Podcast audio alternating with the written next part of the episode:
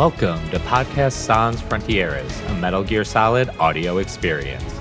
Here, we infiltrate the narrative, interrogate the characters, extract the themes, via Fulton, of course, and finally face down the technological behemoth that is the Metal Gear franchise. Well, this technology will be the missing link between infantry and artillery. A kind of Metal Gear, if you will. And this magnificent Metal Gear will mark a revolutionary step forward in weapons development. Metal Gear. I'm Manu, also known as Manuclear Bomb. I am Brian. Hello. Today's episode is Hero of Socialism, episode number five on Metal Gear Solid 3 Snake Eater from 2004. Last time, we eschewed the plot to focus on the Cobras. Today, we're going to do a little cutscene catch up because they're a lot of fun, and I want to make sure we talk about Comrade Granin. But first, our spoiler warning for this and every episode everything is declassified. We know who Sigint becomes, we know who Meryl marries, we know the fate of Master Kazuhira Miller. This is not a playthrough podcast. It's all on the table for discussion as we progress through the games. One of these three guns has a single bullet in it. I'm going to pull the trigger six times in a row. Are you ready? Uh,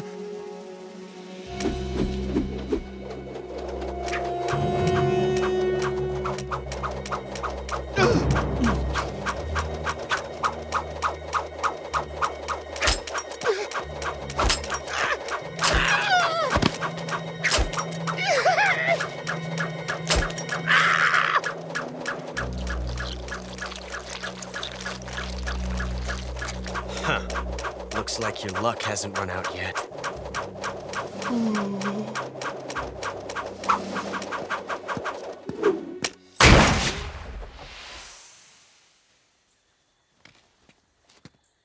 There's no such thing as luck on the battlefield. So, our first cutscene today takes place shortly after the pain fight. After exiting the caves and working through some mangroves, you come across a warehouse at Ponizovje where Snake spies a scene take place between most of our major players.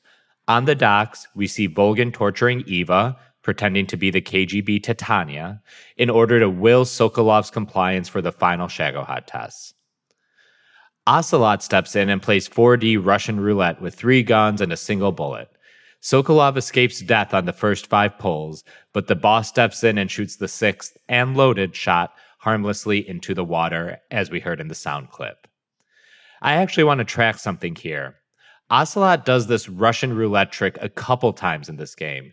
Knowing that Ocelot is secretly, secretly working for the Americans and helping execute Bosses and Zero's plan, and that Boss and Ocelot are secretly supporting Snake, there are theories out there that each time Ocelot does this little trick, he is expecting someone to step in. Both the boss and Snake have peak battlefield awareness down to counting bullets. The application of this theory here is boss knowing to step in so he doesn't kill Sokolov here, and then in the torture scene later, S- Snake stepping in to take a bullet for Eva.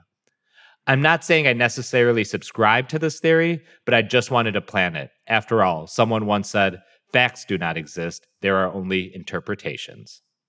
I definitely believe that Ocelot would have no compunction killing Eva. I don't think he cares about Eva at all.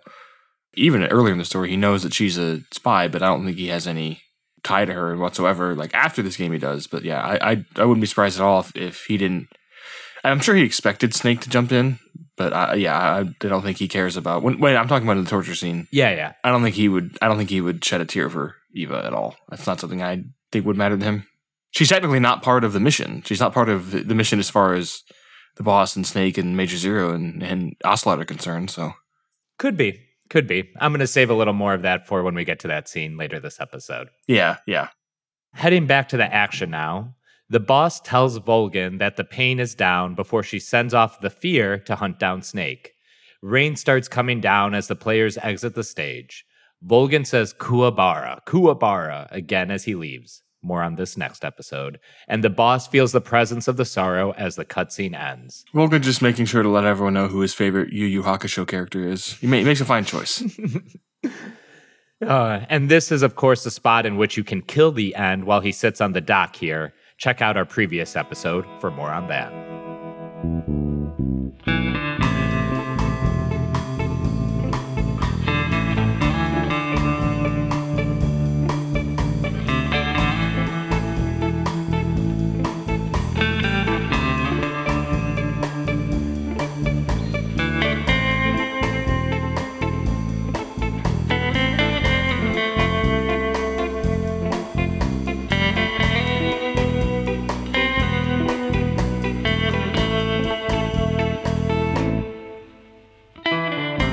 Coming into the segment with a laid back, surf rock sounding take on the original Metal Gear theme, which only gets played a couple times in this game, usually to tremendous effect. This song is actually diegetic in this case, as Snake hears this tune as he breaks into the office at Graniny Gorki, the science lab Sokolov was supposed to be held at. The song is being enjoyed instead by. I am Alexander Leonovich Granin. A man of some importance, if I do say so myself. I am the foremost weapons scientist in the Soviet Union, and the head of the glorious Granin Design Bureau. This is the Order of Lenin. It is an honor of the greatest magnitude, given along with the title of Hero of Socialism to only the finest workers. Yes, Comrade Granin, or Based Granin, however you want to say it. He's the guy you never knew you needed in Metal Gear, and he's gone before you even know it. Granin, voiced by Jim Ward, doesn't quite require the full thematic breakdown, but is a great character nonetheless. Oh, and he's crocked, as Snake puts it, throwing back his flask every couple of minutes. Oddly, he's the only character that speaks with a Russian accent at all in this game, and his motion capture actor Takashi Kubo first tried to do these scenes drunk on whiskey, but that didn't work out so well. Granin, we'll find out, is the creator of the idea behind Metal Gear. Metal Gear. He views a walking tank as the missing link between artillery and infantry to give the most powerful weapons the ability to traverse any terrain. You can even see models of Metal Gear Ray and Rex in his office, as well as the designs for Metal Gear D. From Metal Gear 2 Solid Snake, there's also a reference to Zone of the Enders with a Jehuty mecha on the shelf. Granin's bipedal nuclear tank concept, however, has been passed over for funding in favor of Sokolov's Shagohod design. The latter seems cheaper and can be more quickly produced as the Metal Gear design is still a prototype. Earlier versions of this game included the idea of failed proto Metal Gear test footage being shown during these scenes. Granin will have the last laugh, though, as he plans to send his Metal Gear designs to a colleague in America, one Huey Emmerich, who will complete his project and show the world to be fools for doubting Granin's genius. But with Sokolov's design winning out, Volgin is ready to throw the full weight of the philosopher's legacy behind mass production of the Shagohod. The philosopher's legacy. Haven't you heard of the philosophers? The Colonel has inherited their immense legacy. Volgin's father was in charge of the philosophers' money laundering activities. In the confusion of the war, they somehow ended up with their treasure. And Volgin inherited that treasure illegally. We never need to worry about the military budget. The development costs at our facility are all paid out of the Colonel's deep pockets. The weapons born here will be the genes for creating an entirely new form of warfare. We've mentioned the philosopher's legacy a fair amount, so we will give more detail here, since this is where it is introduced in our narrative as well. In fact, it's not mentioned at all until Granin volunteers it. All that Metal Gear talk is definitely fun world building, but the discussion of the legacy is the biggest takeaway from this cutscene, as it rep- represents the ultimate goal for Boss, Zero, and all involved. It's essentially the MacGuffin driving the story from here on out. We touched on this before, but the philosophers were predecessors to the Patriots. While the Patriots would be an American entity, the philosophers represented a pact of power brokers from US, China, and the Soviet Union. These powers combined their resources prior to World War II in hopes of maintaining their spheres of influence when the world emerged on the other side. The legacy is essentially a slush fund those forces pulled together. It represents $100 billion in 1945 money, making it worth over 1.4 trillion nowadays. The philosophers used these funds to advance technology that would win them the war the atomic bomb, rockets, the Cobra unit. The legacy was divided up amongst banks and trust funds all over the world with a full detail of all the accounts contained on microfilm. Volgin's dad, Boris, was in charge of the philosopher's treasury and was able to steal the microfilm away following World War II. This is how Volgin would come to have it for the events of this story.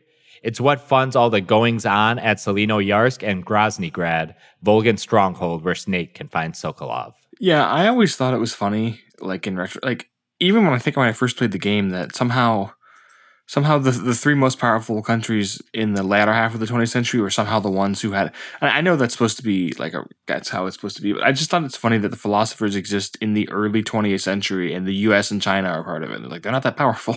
Um, at this point, like there's no no European countries, of course, even though you know at the end of the 19th century, still a, the world was still dominated by European powers. Like that's Yes, uh, I, I just think that that's a little too neat, maybe. But I, you know, it's a 20th century game. The 20th century is the American century, and the 21st century is the Chinese century. So it fits. yeah, It fits fine. It's just it's a little weird to look at. Like it seems in retrospect like wow, the U.S. and China really had high aspirations for themselves.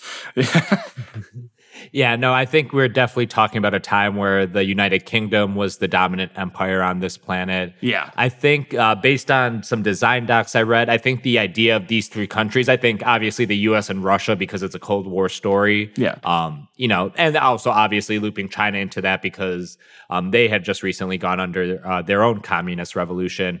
And I, I think Kojima did note that all three of these countries had undergone a major revolution of political thought um, in the last, you know, 150 years or so, or 200 years, I guess, for the events of America, you know, the American yeah. Revolution. But it was a complete political upheaval, and I think that was key to it because I think what um, you know, the post World War II and the rise of American hegemony is definitely a political upheaval on the international scale. And this game is definitely about some of the underlying politics that would give birth to a world of Metal Gears and snakes and big bosses and stuff like that. But I, I do, I think, 100% take your point that these are like the three like stepchildren at this point to uh, Britain and England Yeah. um, which you know maybe there's something to that as well. And then what the legacy represents, of course, is the bottomless pockets America has for warfare. There is never not money to design a new missile or bomb a new country or help enforce an apartheid. As Americans struggled with COVID, lack of healthcare, and deteriorating material conditions, we always somehow found billions of dollars for war or to support our allies in war. I mean, after all, To capitalism! we leave Granin to go on to fight the fear and the end before we hit the game's intermission. What a thrill with darkness and silence through the night. What a thrill. I'm searching and I'll melt into you. What a fear in my heart. But you're so supreme. I give my life not for honor. In keeping with the cinematic presentation, the game gives us a little breather after dealing with the end. We have about a minute 52 second ascent up this ladder, and that a cappella Snake Eater rendition comes in shortly after you start your ascent. I think there's maybe 250 ladder rungs in total. Some other podcast counted. I didn't care to write it down. I'm not going to count that. It works as both a breather, a what the fuck moment, a beautiful moment. a Metal Gear moment then. At the top of the mountain, we discover Eva getting changed in a bunker. Snake checks out her body, uh, respectfully, as he takes notes of the several scars on her body. Some are from Volgin, but others are much older, and Eva is awfully cagey about where they came from. After their minor flirtation, Eva hooks up Snake with a keycard to get into Groznygrad. Eva also lays out Groznygrad for you before some commotion draws them outside to the mountain peak. Volgin's wailing away on oil on an oil drum, and Eva makes her exit to resume her role in Volgin's camp. Looking down on Groznygrad, Snake sees Granin's limp corpse fall out of the oil drum, dead. And not only that, Volgin finds a transmitter in Granin's shoe, which we found earlier had been given to him by Eva. The shoes, that is. And also, the transmitter in the shoe is straight out of Goldfinger, 100%. which uh, Bond used to uh, bring uh, the CIA down onto Auric Goldfinger's uh, mansion in Tennessee. Is that right? Kentucky? I forget which one Fort Knox is in. Uh, Tennessee. No, Kentucky. I'm sorry. There we go. No, I, I was like, don't say the back of the other one, and I said the other one. Volgin's antics seem to be wearing thin on Ocelot, and also Asla is growing more and more suspicious of Eva and her absences. The boss shows up to let everyone know the fear and the end are dead, and Volgin beefs up security, now thinking Snake is really after the legacy and not Sokolov.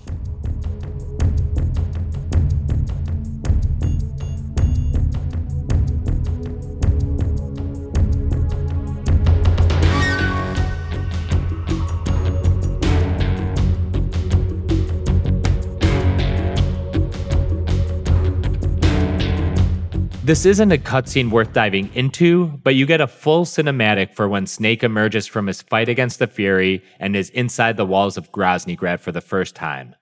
Just wanted to call this out because this exact moment, Snake arriving at a fortress as the camera pans up, is a shot Kojima absolutely loves. He uses it in MGS1 when Snake exits the freight elevator and first spies Shadow Moses, and he plays it again for MGS-V Ground Zeroes when Snake arrives at Camp Omega. Okay, so this is where the plot really starts going. Snake sneaks into the west wing of Groznygrad dressed up as Major Rykov, who is a meta low blow at the Raiden character from MGS2. Or maybe it's a reflection of the popular reaction to Raiden as effeminate or gay or what have you. Well, I, I think I said the other time, there's also the reverse of that where uh, when you first take Rykov out, you can dress up as him and then go back in through the scientist area and just start beating up scientists.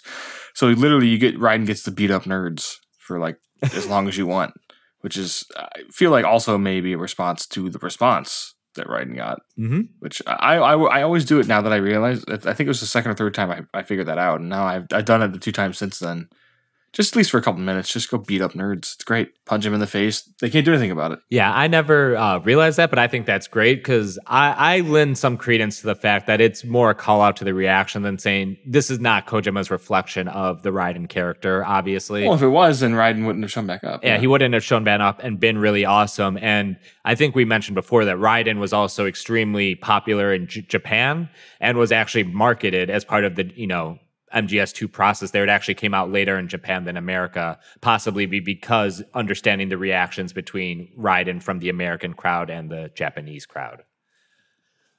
There's also some other fun stuff you can do with uh, Rykov. Sorry, I was about to say Raiden. Um, you can interrogate him uh, to you know get information about the Colonel, such that he is weak against water, or that certain mushrooms can draw his electricity. More on that next week. But if you keep talking to uh, this Rykov character, he'll eventually start repeating Raiden lines from MGS2, uh, going on about April 30th and you know some other stuff related to Rose. So um, you can really you know sit here and dive deep into the MGS2 uh, Easter eggs if you really want to. But once in the West Wing, Snake spies Eva receiving a data reel from Sokolov. We'll find out later it's the Shagohod test data. Snake waits for her to clear out before he confronts the scientist. It takes Sokolov a second, but he recognizes Snake from the failed rescue of Virtuous mission. Major Zero must be a man of honor, says Sokolov, not unlike Snake himself. From here, we get some info dump on phase two of the Shagohod. Basically, it will use forward momentum to help increase the range of its nuclear launch capabilities or a composite range extension system for medium range ballistic missiles, as Sokolov puts it. The tank that is the Shagohod will use rockets, jet fuel can't melt metal gears, to achieve a ground speed of 300 miles per hour, and this acceleration is used to more than double the range of its missile, missile launcher, and of course, just long enough to nuke the US. And it doesn't require any of the heavy infrastructure of a missile silo. The reason that tensions between East and West have settled into a Cold War is because each side fears the other's power. Deterrence. The idea of using threats to keep one's enemy in check is the perfect word to sum up this state of affairs. But the Shagohod goes far beyond the level of threat. It will render the concept of deterrence utterly meaningless. If such a weapon is unleashed on the world, it will not be long before all nations are engulfed in conflict. The Cold War will end, and the entire planet will be consumed by the fires of war. Volgin and the Shagohod will be at the center of it all. Despite the threat of doomsday hanging over him, Snake's still optimistic. If they can blow the prototype and hangar to hell with C3, they can stop Volgin and the Sh- Shagohod right then and there. We get a little more character work here, as the two share notes on Eva, and Sokolov gives us some of his backstory, which includes the pitiable scientist routine. Shortly thereafter, Volgin walks in, and Snake dons the Rykov mask again. Volgin sees through it, or rather, feels through it, as in he grabs Snake's balls and confirms it isn't Rykov. Volgin inexplicably shoots Sokolov in the knees at this moment, which gives Snake an opening to CQC Volgin down. It looks like he can eliminate Volgin right there, but the boss walks in, and she and Snake CQC for a bit before she gets the upper hand. Snake holds his own a little better here, getting in a few counters and getting back up a couple times. Volgin gets back to his feet and he tries to take a cheap shot at the down snake, but the boss CQCs Volgin down. And, and in one of my favorite shots of the game, the boss lords over a down snake, Sokolov, and Volgin. Boss takes her leave, very deliberately avoiding eye contact with the now present Ocelot, and Volgin starts the beatdown of Snake before moving him to Groznygrad's dedicated torture room. Well then, let's get started. What is your target? Is it the Shagohod? Or Sokolov? Or maybe it's the Legacy? Answer me! Who is helping you? Who let you in here? You're a tough one, but even you must have your limits. I am a patient man. We fade in from black to see Snake's battered and bruised with a black bag over his head, very much a reference to Abu Ghraib, which was in the news in the year leading up to MGS3. Volgin keeps going at Snake, this time with his electricity powers, focusing in on what Snake knows about the legacy. Snake even pisses himself at this point, which I'm sure is what all the gamers want out of their power fantasy protagonist, right? Right? I love it when Master Chief pisses himself. It's great. The best part of any Zelda game is when Link sees the princess and pees himself right then and there. I love it when Gordon Freeman pisses himself. The boss comes in, again, sharing a not look with Ocelot, and tells Volgin that Snake won't break because she trained him not to break. Volgin continues his torture while providing some exposition on the philosopher's legacy. Eva, Ocelot, and Boss keep sharing looks. All three of their allegiances lay somewhere other than the than where they outwardly claim. And though they all are overtly with Volgin, all three of them are secretly supporting Snake, albeit to different ends. I just specifically love coming back to the scene because when you know what actually is happening, what is unseen, it's really just a masterclass of spy narrative storytelling. Mm-hmm. Something I think of comparable to like the best John Le Carre novels. I love um, something very different. I, I love Volgin's commentary on how how how, on how many times you've been hurt in the game. If you've gotten through the game basically unscathed, I think he tells you you have like a baby's body, and if you're just like getting chewed up every fight, he's just like you're a tough man. Yeah, lesser man would be dead already. I like I like that the again the game reacts to how good you are at the game, right? Or in or in another way, how, how much of a coward you are. I guess. Yeah, I mean, one thing we didn't even really get a chance to talk about with uh, the Cobras and the battles, and specifically like the end battle, is um, more, way more so than uh, Metal Gear's one and two, or Metal Gear Solids one and two, rather. Mm-hmm. You you can really tell your own story through this game between how many people you kill, um, various choices you make. A lot of them are really related to the end, um, but you know you can even do things like you know when you defeat the boss you can murk her right away or you can sit there and wait for the three minute timer to murk her for you. Um, it's not quite mgsv completely open-ended um, but you're really being able to define your experience with each playthrough in this game in a way you couldn't with previous metal gears. Um, it's not just one track of narrative so to speak. Volgin's torture jars loose a transmitter on Snake, which the boss fesses up to planting on him so the Cobras could get the jump on him, she claims. But Volgin's not so sure. If they knew where he would be, how did Snake defeat them all? Volgin's still somewhat afraid of the boss, but he demands the boss prove her loyalty. What do you want me to do? Let's see. cut out his eyes. I don't like those blue eyes of his. There's nothing more important to a soldier than his eyes. You made him a soldier, and now you will unmake him. Yes, it'll make for a touching display. He's all yours. Do it! Ruin him, just as he did the Cobras. God, I love this. At this point, I had figured out this was Big Boss, and knowing that they'd probably get him his eye patch in this game, I was freaking out a bit. Would they do something so gnarly as have his eye removed by the boss knifing it out in front of us? And it's just a spectacular bit of performance from Snake and Boss here. The bag is removed from Snake Snake's eyes, so he, he gets a few moments of light before he's supposed to lose his eyesight. And you can see this horrifying quiver on Snake's lips and in Snake's eyes as the boss brings the knife in. And there is a really rough look on Boss's face, too. Remember, she killed her lover, the sorrow, with a bullet through the eye. So this is bringing up old traumas for her, too. Yeah, I want to say real quick. I like that uh, Snake. I'm not saying he's like just doing the fake tough, guy act to get through the Volgin stuff, but he's not really. He's just sort of absorbing the punishment and going on. But as soon as the boss is in charge of it, he's like legitimately afraid because he knows what she, he knows what she can do, and he he knows that uh, he's probably not strong enough to withstand whatever she's going to do to him. Whereas Volgin could just punch him for hours and he doesn't mind. It, he can. I don't say he doesn't mind it because again, Snake is not an invincible badass. He gets hurt, but he's confident he can get through it. But as soon as the boss gets involved, he uh, basically shits himself. Yeah. And I think there's also something to the point that, okay, he's deep behind em- enemy lines in an enemy stronghold, and the big bad, you know, super terrorist has him captured and is beating him.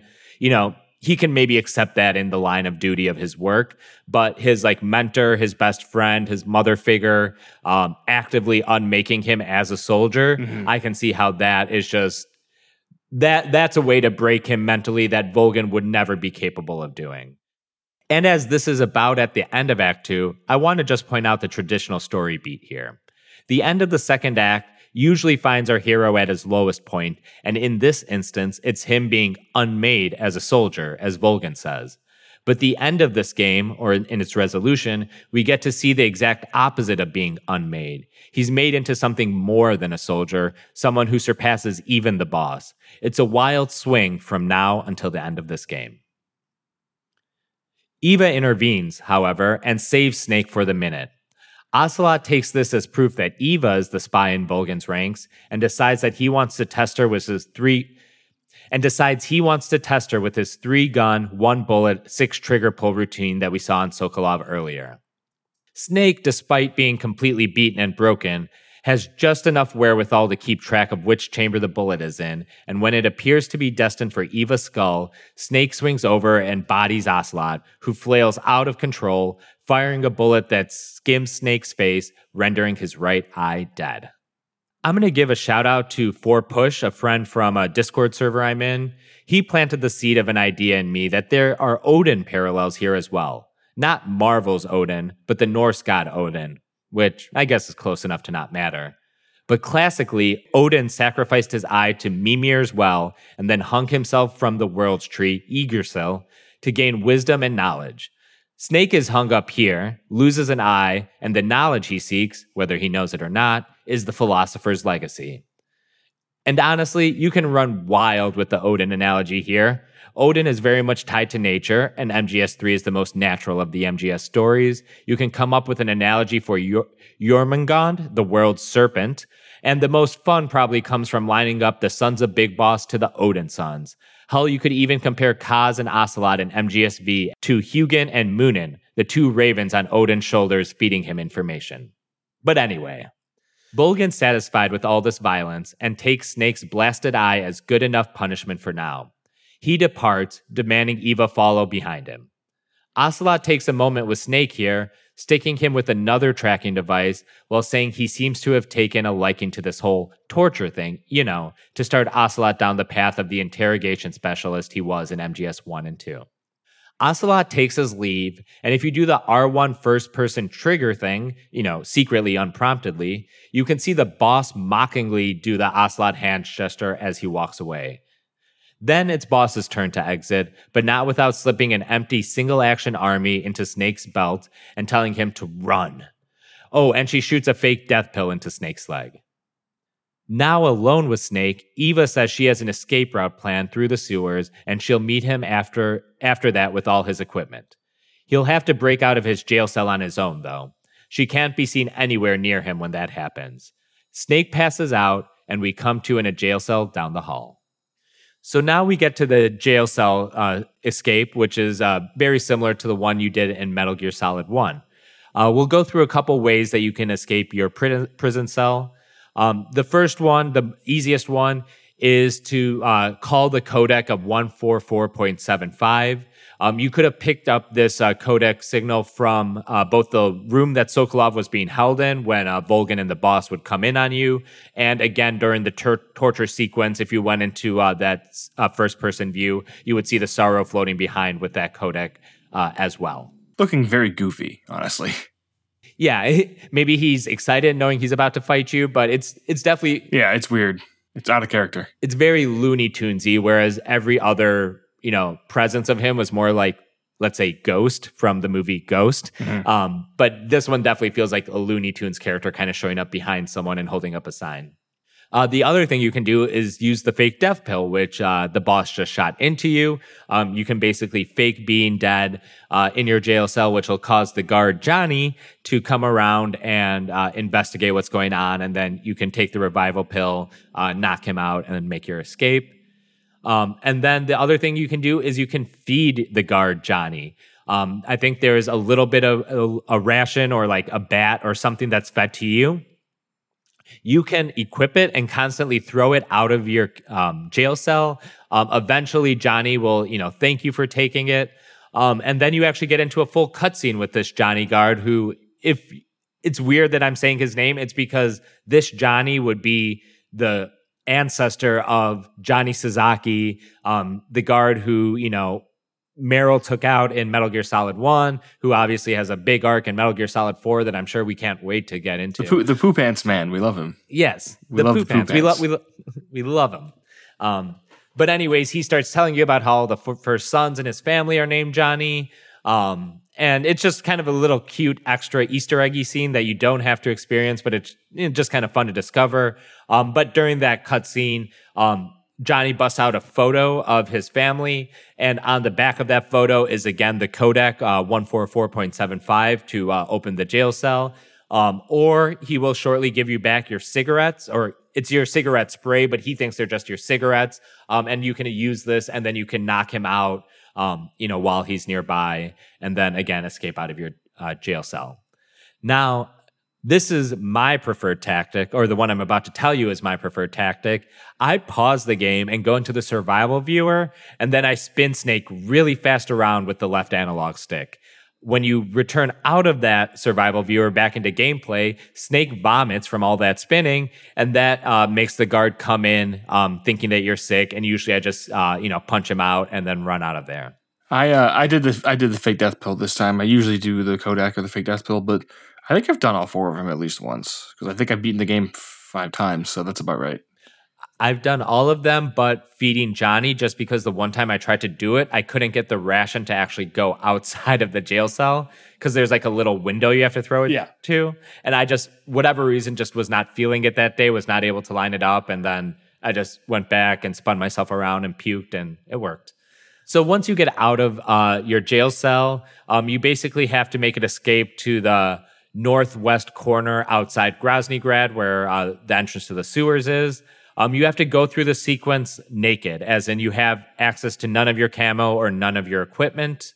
Uh, you work thr- uh, through Go- Groznygrad, and the one trick I like to deploy here, it's not really necessary, but um, something I like to do is um, there's a cardboard box behind the room or the building in which the torture cell is in. You can get that in your first pass through Grozny Grad, but if you don't, you can grab it now so you can use the cardboard box to sneak around, um, you know, this part of this part of the game and make your way through the sewers. Um, it's not terribly hard because um, the troops are generally on the same patrols they were the first time through, um, and it's not densely guarded enough where I think it's difficult. But also there is an expectation that you can just kind of run through it and just you know take the alerts and whatever's if you if you don't really care about that stuff.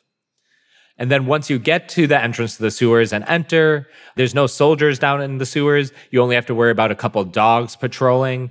Uh, there's some uh, single action army uh, revolver ammo here that you can get, which is the first ammo you can get for this gun after the boss gave it to you in the previous cutscene. And when you enter here, Eva codecs Snake to tell him the sewer exit has been sealed off. He's going to have to find his own way out of there. And the next scene is perhaps my absolute favorite because Kojima homages my most cherished movie ever, 1993's The Fugitive. Snake gets to play the role of Dr. Richard Kimball, while Ocelot cuts himself off a little Deputy Samuel Gerard. And I really don't got anything to tie The Fugitive into Metal Gear so much to, to say, but I love The Fugitive. The movie rules. It's set in Chicago, which obviously is the easiest way to my heart. And it's just of a adult action movie that we don't get very often anymore. Uh, most of the action movies tend to be well Marvel movies more or less, but then the adult ones tend to be John Wick and John Wick clones for the most part. It seems uh, where it's usually just one person going really badass with the gunplay or something similar. Um, but The Fugitive is just a really fun, thoughtful it's action oriented, but not really an action movie. It just has a really couple well done, intense chase sequences befitting its name. And one similarity I do find between The Fugitive and, um, let's say, the Snake Eater portion or Operation Snake Eater portion of MGS3 is that every time Snake and Ocelot uh, face down, it's basically at the end of each act structure. They face down at the end of Act One when you actually fight Ocelot. Um, they face down here, kind of at the end of Act Two, before Snake makes his dive into the dam, and then they face off at the end of Act Three uh, when Ocelot crashes uh, into the wig and has a little uh, showdown with Snake to end the game. It's basically how The Fugitive is structured as well. Um, the only times that Harrison Ford and Tommy Lee Jones characters actually cross paths or face off are at the end of the first act with the Fugitive Dam Jump. I don't know why I put the movie title in that. Um, at the end of the second act, when there's a chase through the St. Patrick's Day parade in Chicago, and then at the end of the third act, uh, when they actually resolve the issue and discover that it was the bad guy from the Living Daylights who did it all. Okay, I'll get back to the game. I'm sorry, but I really had to talk about the fugitive. Snake's flight leads him to the edge of a dam tunnel, dam as in hydrological infrastructure, not the curse word, with water dropping some 200 feet below him.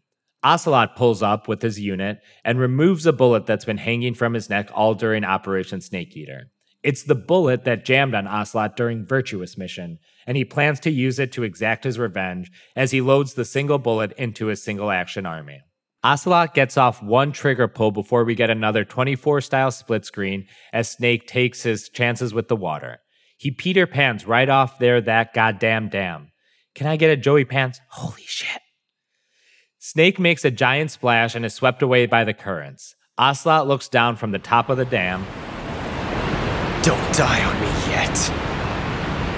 When we return to Snake, he seems to be walking through a fiery mangrove that's quickly extinguished as the sorrow appears and that boss fight happens, as discussed last episode. Following the sorrow encounter, you wake up to a new dawn in Tikhogornyj, Russian for Tranquil Mountain, and all the lush imagery and butterflies represent Snake's rebirth.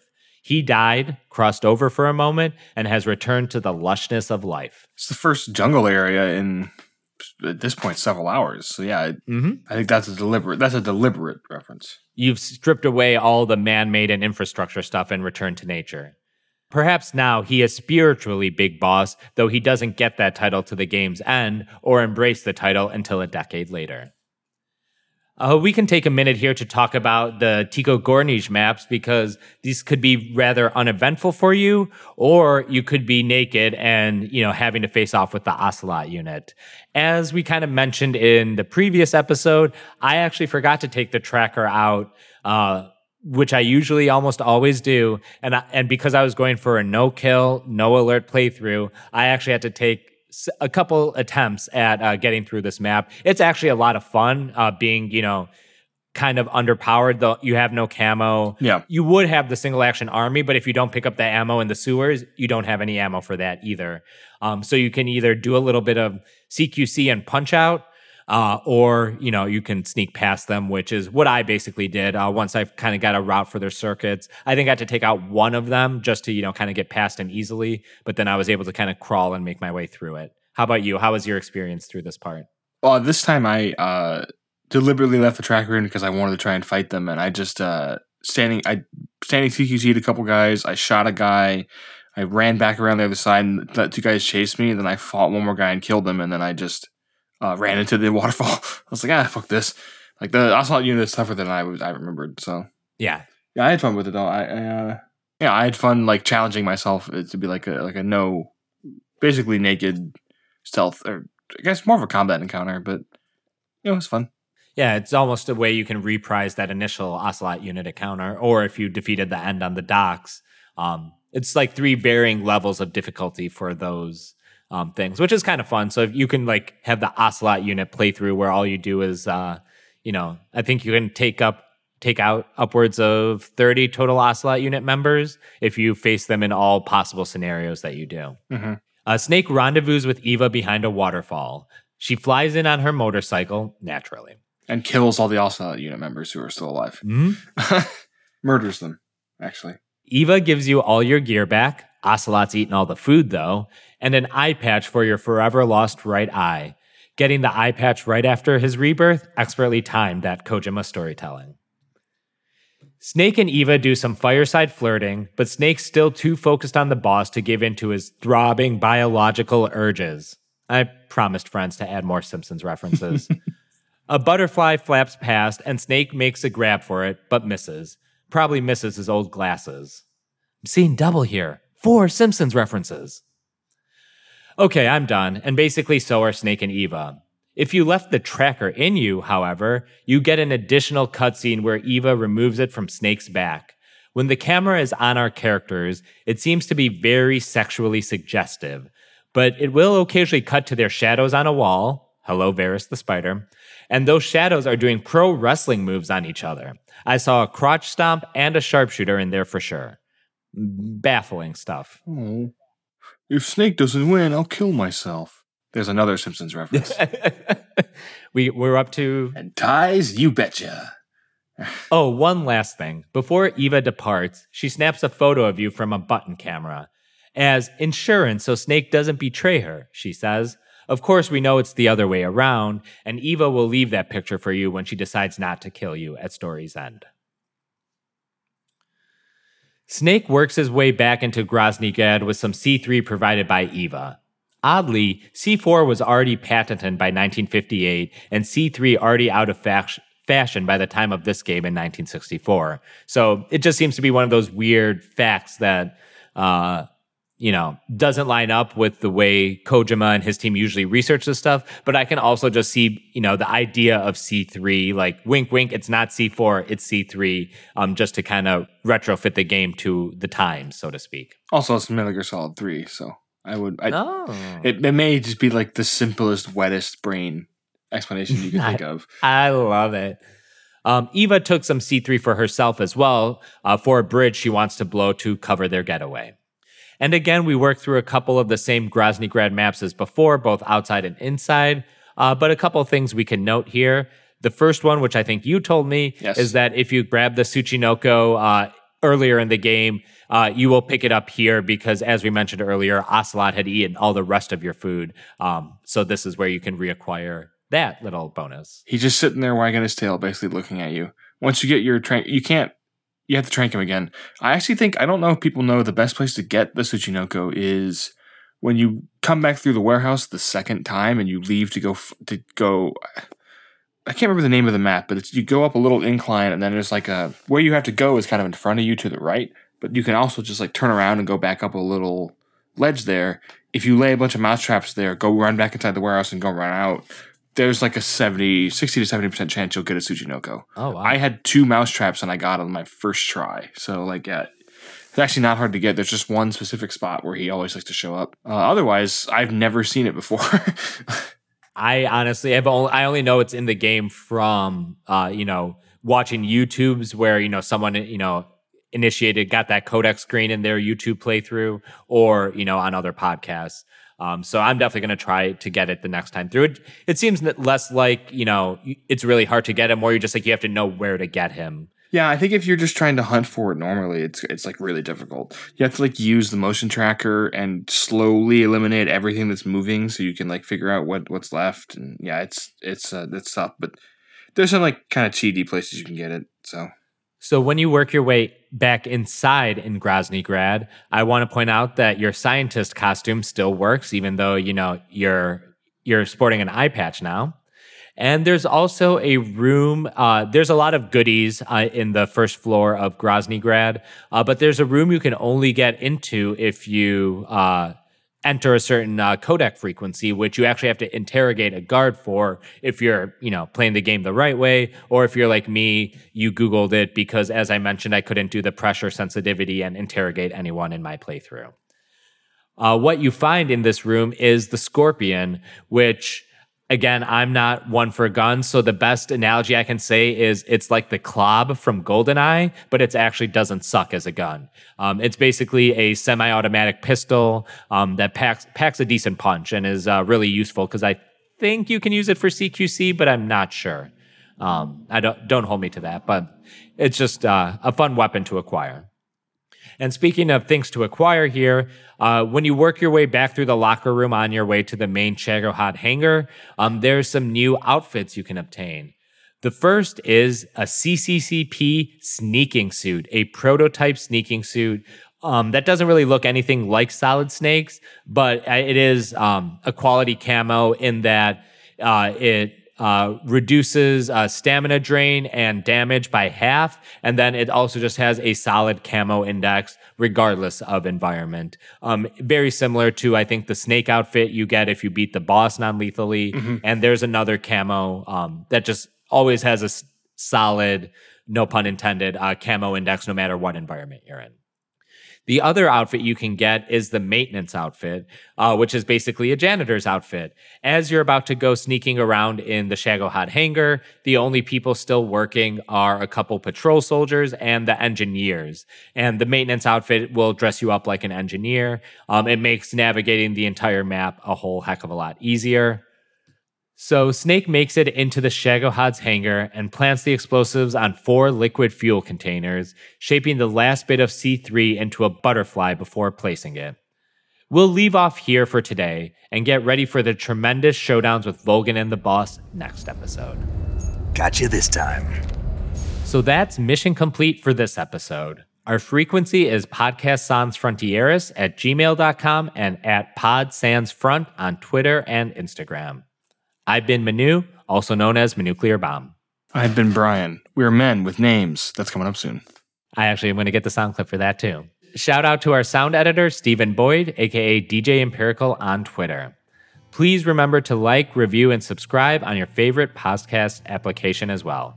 So until next time, remember, you have a way to fall. Son, you've got a way to fall. They'll tell you where to go, but they won't know. Son, you'd better take it on. They'll tell you what they know,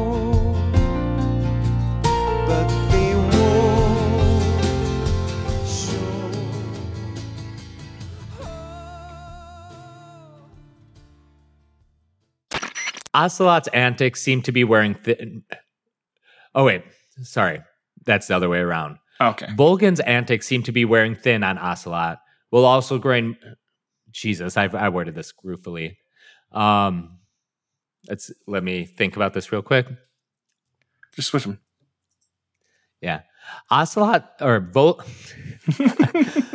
Volgin's antics seem to be wearing thin on Ocelot. And also, Ocelot's growing more and more. Metal Gear.